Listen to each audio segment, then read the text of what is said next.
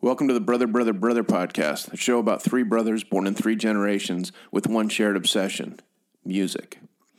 I'm your host, Wyndham Lewis, and today Chris and I sit down with Will Kraus, the Brooklyn based musician behind the noise rock project Kraus. You can learn more about the pod at brotherpod.com, rate and review us on iTunes, or follow us on Twitter and Facebook at the Brother Pod for more info. Now let's get to talking to Kraus.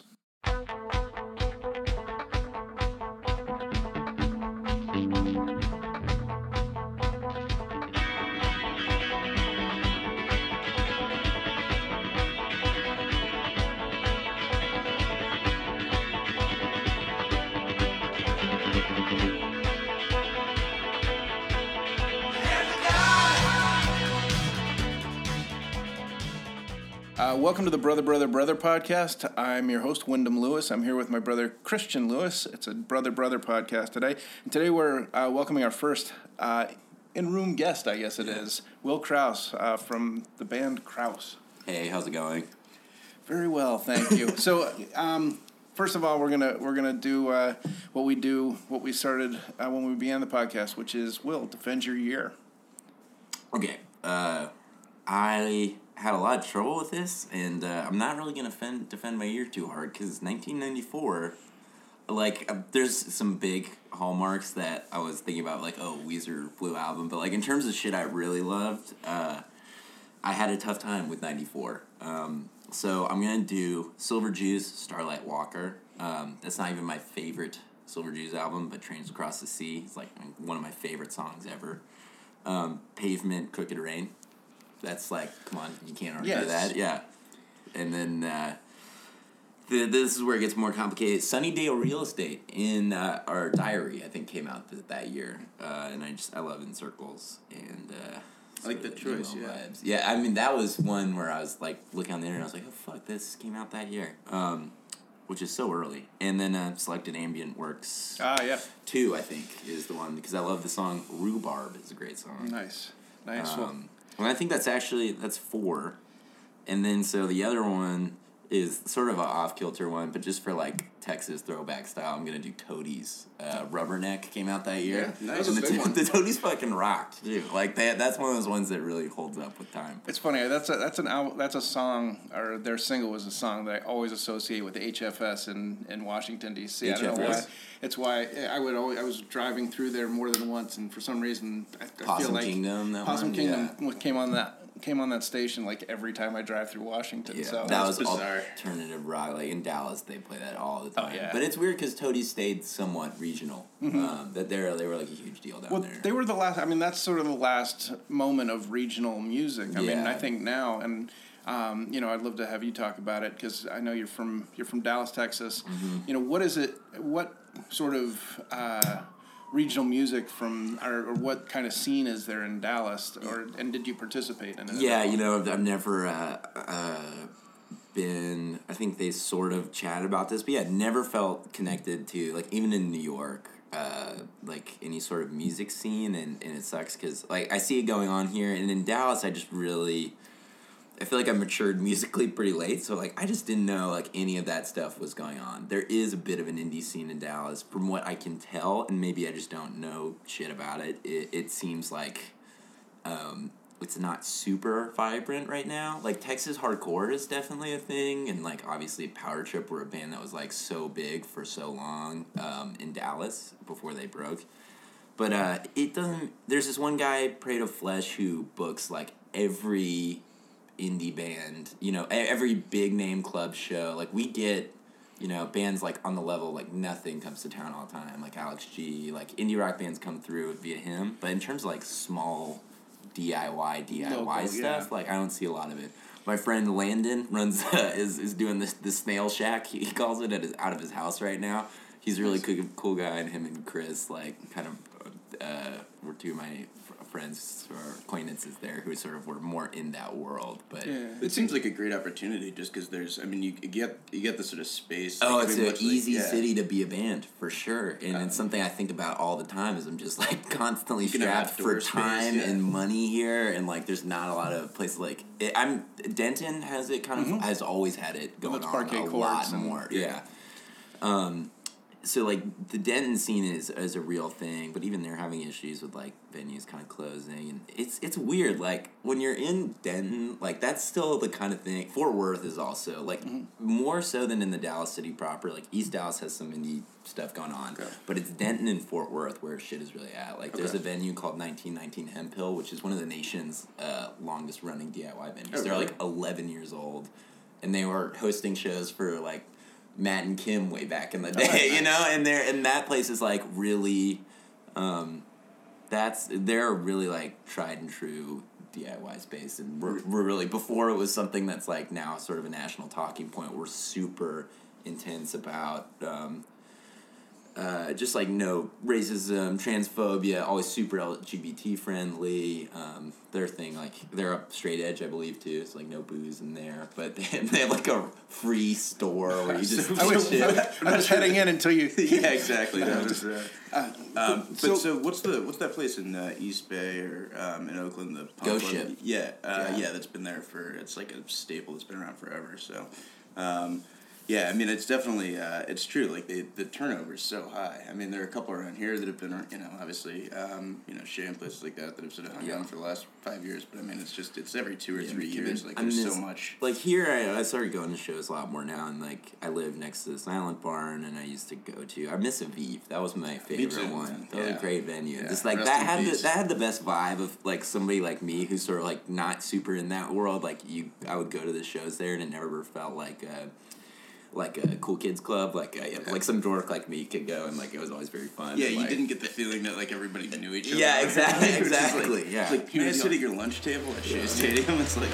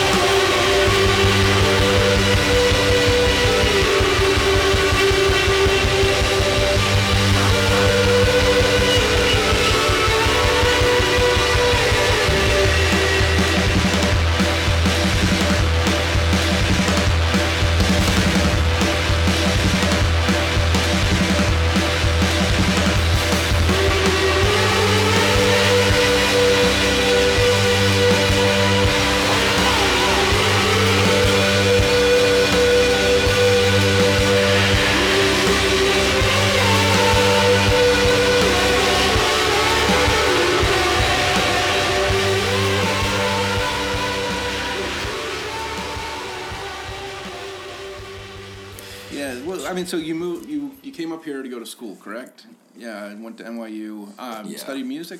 Yeah, I was at the Clive program there. Okay, and Um, go ahead. What was the so getting getting in? You you have to produce uh, yeah, demo like tape. a, you have to do yeah, basically like a reel, and I made like a little video, and it was so like, please accept me. like it was, just- it was so. I look back, like my friends make fun of it all the time because I like left it on a computer, and they saw it, and they're like, dude, what are you doing? you're like literally, you know, you're selling your soul to go to this program. It was in college, like because I wasn't as into Dallas music, and I was like learning. I didn't have any older brothers.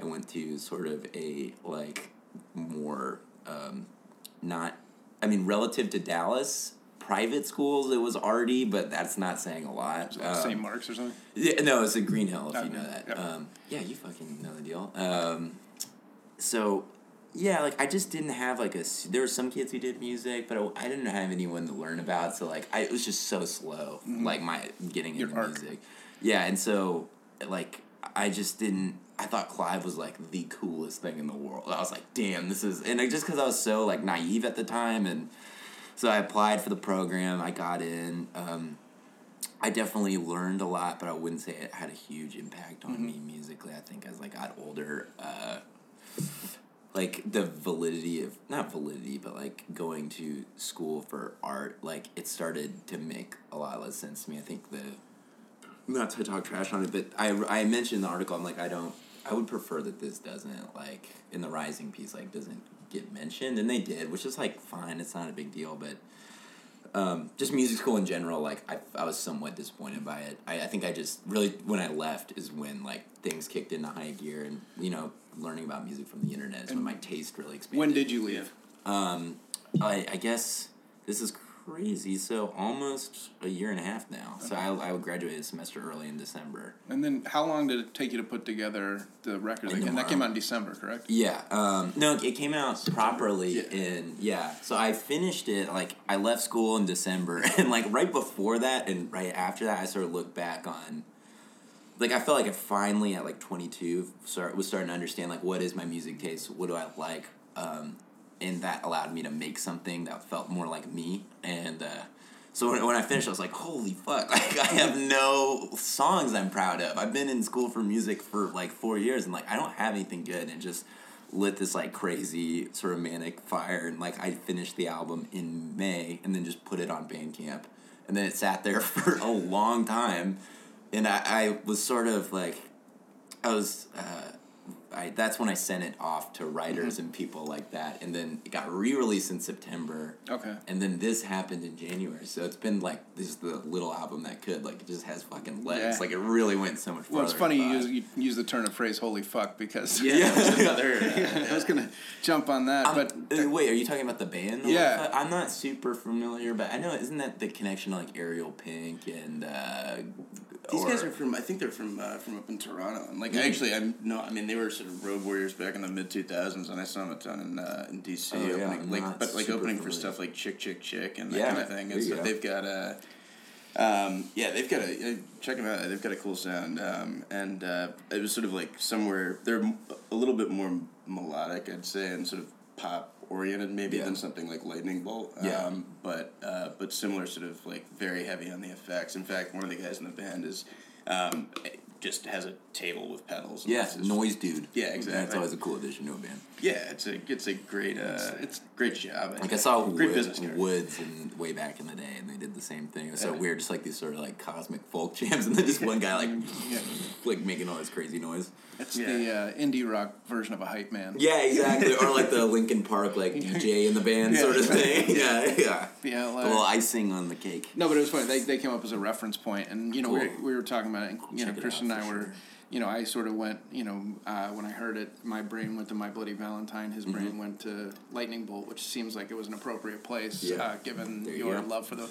Both of those bands. Yeah, um, but yeah, I mean, who you know, wa- was it was it a matter of, you know, I mean, you it sounds like your uh, your music personally changed a lot. Um, during the last several years, Tons. is it a matter of exposure and just finding new stuff? Yeah, or it was like for for a long time. I I was always super plugged in, like because I I was in Texas, not really in a scene um, at this like preppy school, so I was uh, like reading tons of like Pitchfork, Gorilla versus Bear. Back when all those blogs were really like that was a kind of a moment, I guess. I feel like you Yeah. know 2010, 11, 12, 13.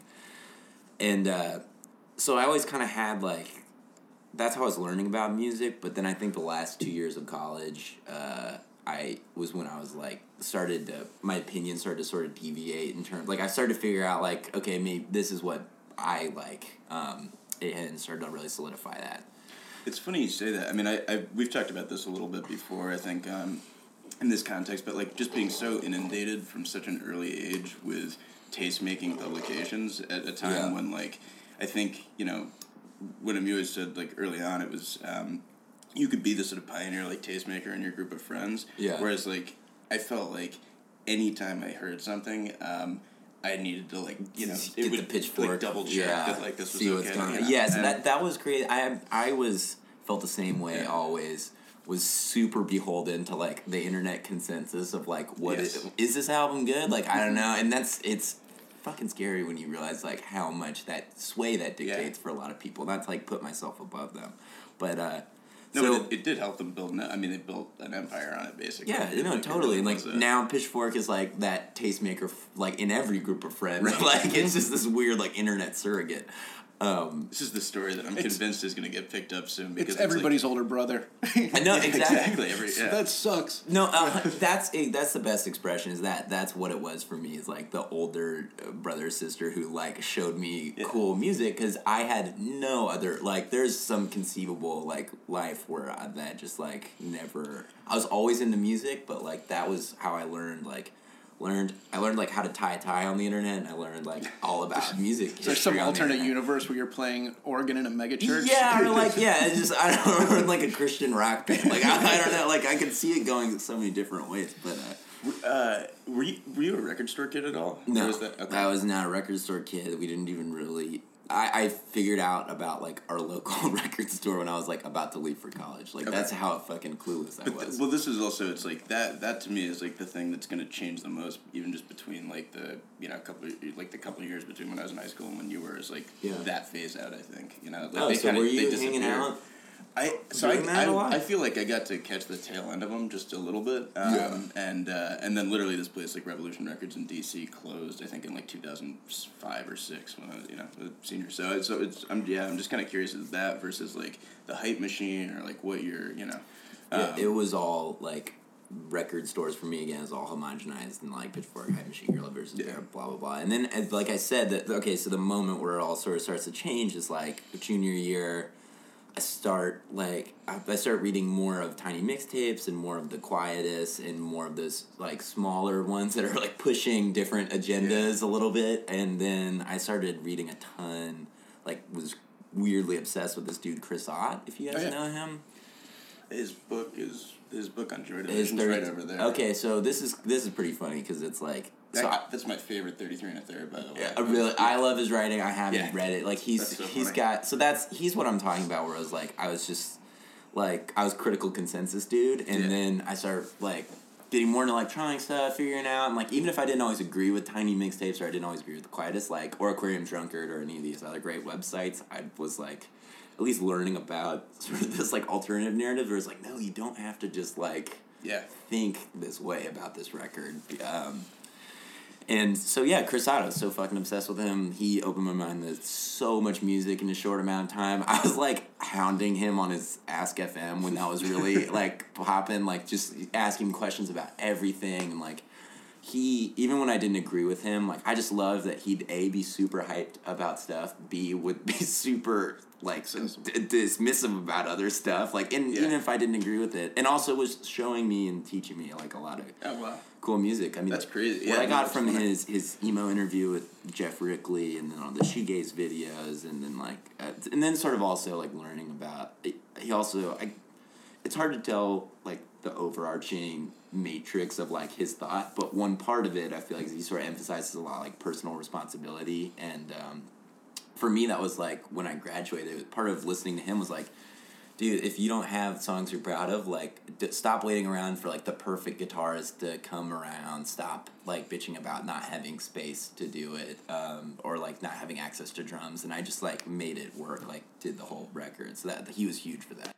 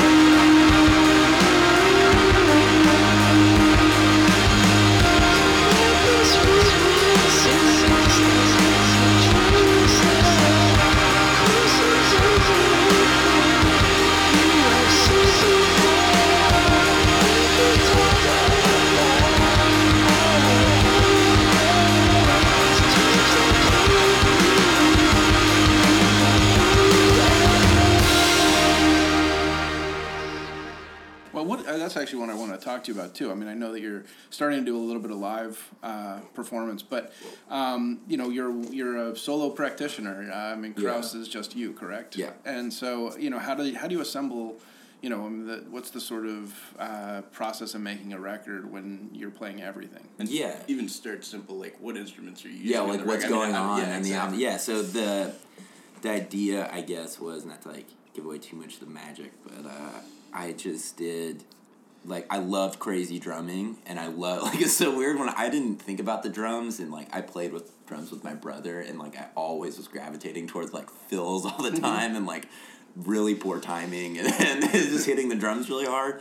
And like I never was interested in like groove drummers or like guys who had great pocket and feel. And then like I started listening to like Lightning Bolt and Hella and like I see Guardian Alien and like uh, It's like the ponytail version of. Uh, yeah, it's just like I got interested in like all the wrong drummers in, in terms of like a technical standpoint.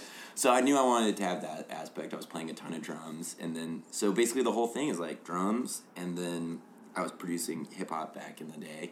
So the, it's just drums and samples. All of Tomorrow's drum samples and vocals, um, as in like one song chopped up and then like affected. Well, it, it. it seems interesting. I mean, the, uh, so it sounds like you're doing indie, sort of a, a version of, of indie rock as hip hop. It's not got a lot to do with Yeah, what I wanted the to- sound, but as the process, it's kind of a production thing rather than a, a live playing thing. But you're playing live. Definitely. Um, the writing for me like happened pretty much all on the computer. Um, or like when I had access, I had some old drum like MP3s that I put not MP3s like little mixes that I was gonna use for a guitar project, and then I that's when it started happening was I was just putting samples over them, and I, it just felt like so much better and drawing upon my strengths, and I, I realized like also sort of the dominance of like the guitar and sort of like emotional or like intense music just makes like no sense to me and i wanted to have more of that like pure combo of like electronics but and then also the human feel of like real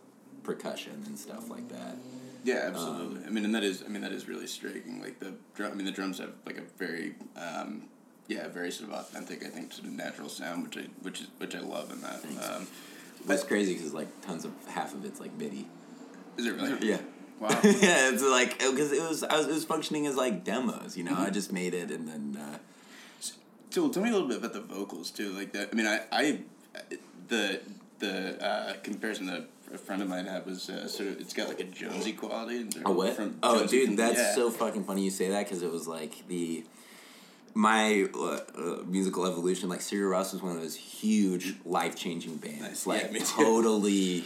Like I cannot. I've always like loved. parentheses first. Yes, or- parentheses first. Like Okay. I, I guess actually technically speaking, it was um, the first song I heard of theirs was like "Með blóðnasir," which is from the album with Gloss Ta- Takk. Takk. Yeah, Um, right. Yeah, yeah. So that was the first song I heard, and I was like, I was pretty young, like maybe in I guess middle school ish, or like sixth or seventh grade, and so it was like Good Charlotte for a little while, Linkin Park for a little, a long time, and I always was like, That's whenever I liked a band, like I liked it so much to like an obsessive degree, so I was always so excited about it. Yeah.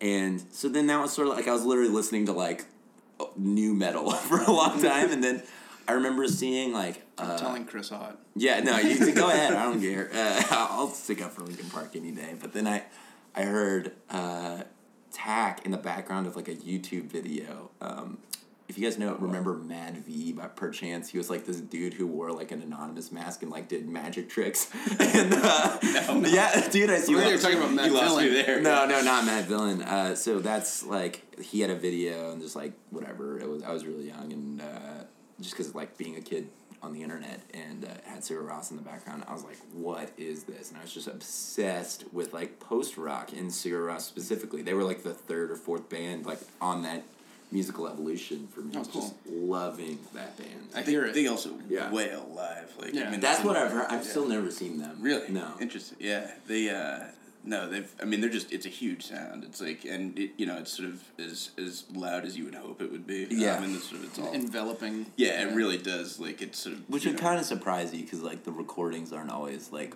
but that I could see that working so well. Just that being Yeah. like a fucking rock band On and really live maxed out. and live. stuff. Yeah, it's like, exactly. Yeah, it's pretty cool. So like you can say what you want about like the later albums and sort of like where that band went and like what I, I know there's a lot of like maybe a bit like a lot of people perceive it as melodramatic or corny or whatever but those especially like the one that really holds up obviously is Ágætis byrjun um, and like the that record and even parentheses and like bits of Takk like so huge for me I think I probably go back to parentheses the most. Yeah, but, um, interesting. But uh, but yeah, I'm with you on I, both, both of those. I mean, those first two are just are, are really outstanding. Yeah. Um, it's, I'm all about the first album. that- The that very I refuse, first that I refuse to try to pronounce. Yeah. wait the Sure, one before No, no, no, Ágætis or no, I, no, I, yeah, just. Spurgeon or whatever the hell it is. Word. It's cool. You can Crypt. pronounce it however you want because it's not a real language. The baby right. No, I think that. I think, that that, is an I think that's an Icelandic? Icelandic one, dude.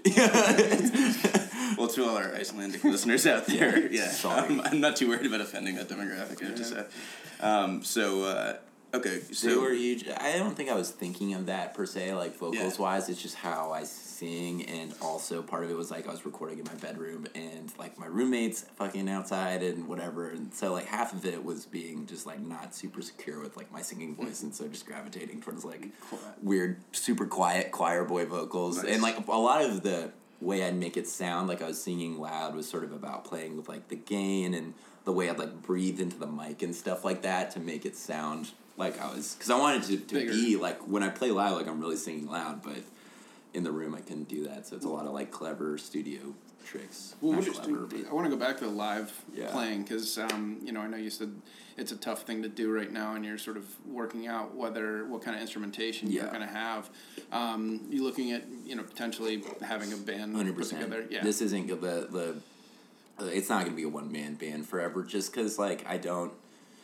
Yeah, I, I think it'd be great if I could play drums with two hands and like not have to worry about like you know because that's that's what it is like everyone or, or in certain parts of the beat like I can't play a fill fully because I have to hit the pads and other stuff at the same time. Um, I think it'd be cool. The next record, I want to say it's gonna be like bass, sample player, drums, vocals. Um, and I don't know how it's gonna work out, but we'll we'll see. That said, how are you going to tour on this album? Are you going to uh, play some live shows? Yeah, I don't know. Like I thought after the the Rising thing came out that I'd like get more shows, but like, I just because I don't really play around that much before, like I, I don't really know who to hit up or whatever. So I, I'm going to, and I'm, I'm like you know cold call some bands and stuff like that. But priority number one really is like I'm more just recording like a second thing. Wow. so you're already back to work on that, or Yeah, I've got like a lot of demos and whatnot.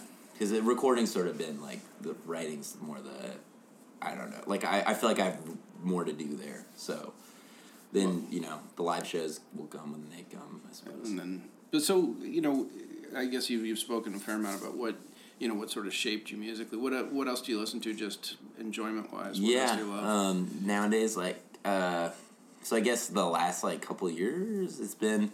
Yeah, it's been Lightning Bolt. There's a whole year where it was Lightning Bolt and Alex G. Just like total manic depressive. sounds like a really like fucking stressful. yeah, I, I know, right? It was that's those were huge influences for me. I love this girl Katie Dey right now, D E Y on Orchid Tape. She's fucking amazing, and uh, I listen to a lot of sort of uh, oddly enough, like a lot of emo rock and things like that. I loved the band. I had like a mini obsession with Algernon Cadwallader for a while. Um, trying to think who else. Uh, yeah, let me dig up the, the Spotify. A lot of uh, I was listening to Polvo's first record for a while. Oh yeah, Um, that's funny. I the, I was just listening to that last week. That's weird. Yeah, They're yeah, Polvo were, were awesome. Uh, in terms of stuff from last year, like I love Ian William Craig's huge for me. Um, Grouper. Um, Yeah, Grouper was a Luke O'Neill favorite. yeah, Oh, yeah. I, that I mean she's like one of the. Oh, also uh, Marnie Stern was huge Oh, for I know me. her bass player. Oh really? Yeah, I mean- friend of Jeremy's. That if you want like I mean yeah, Lightning Bolt, Alex G, but also Marnie Stern is like. Uh, Ripping player. I mean, a ripping player and also just that combo. Like her 2010, the self-titled one is like I think one of the most just criminally underrated albums. It's so hardcore, but the songwriting's really good, and it's the same sort of basic elements of like major big chord progressions, technical playing, but sort of a more like emotive, not like Lightning Bolt's a little bit more like I don't know how to put it, like almost fun or like cartoony in a way. Yeah, we were also less talking serious. battles too. I don't know. Yeah, yeah, totally. I'm, I'm not like I don't listen to them all the Mm-hmm. time, but they're one of people who fuse like the electronic live thing really well. Yeah, I think. You guys so. remember like Gang Gang Dance? Yes. As well. Yeah. It's like that song Vacuum I'd listen to all the time because it was sort of the same principle of like live drumming, but with this really cool just samples instead of. Mm-hmm. Yeah. I mean, it's like shoegaze or whatever without the guitar. Yeah. Yeah, that's and so so you think uh, the setup bass drums samples so you would have it would be what three people or Yeah. two the next nice We'll see. Maybe like guitar. The new stuff I'm writing, it's uh, it was tough for me. Like uh, I was tearing my hair out because I'd have to get songs on End Tomorrow where it was like the source material would have to be a full frequency spectrum of like it'd have to have a bass, have to have mid range, and it'd have to have treble, and it'd have to have enough chord changes to where I could rearrange it into a song. Um, and so now like adding bass elements where I can control like how it goes melodically frees up. I can the samples can be more noise or they can be a melodic element or a bass element. Like I can just it gives me like freedom with them a bit more and the, to sample more creatively. Very cool. cool. So we'll see whatever it dictates. Do you want to wrap up? Yeah. Yeah. Okay. Well, um, again, I guess this is uh, this is going to be the end of it. But um, thanks so much, Will Cross, for coming by and, Awesome. and talking to us, a brother, brother, brother. And yeah and everybody definitely check out the album and tomorrow this is uh, it's been on super high rotation for uh, for all of us here brother brother brother Yeah, we'll, we'll push it out too. Thanks so much. Thank Thanks y'all. yeah Thank you. That's it for today's episode of the Brother, Brother, Brother podcast. Thanks for listening. Don't forget to rate and review us on iTunes, follow us on Facebook and Twitter, and drop us a line at brotherpod.com. Thanks very much to Damian Kendall for producing, and from Wyndham, Jeremy, and Christian, see you next time.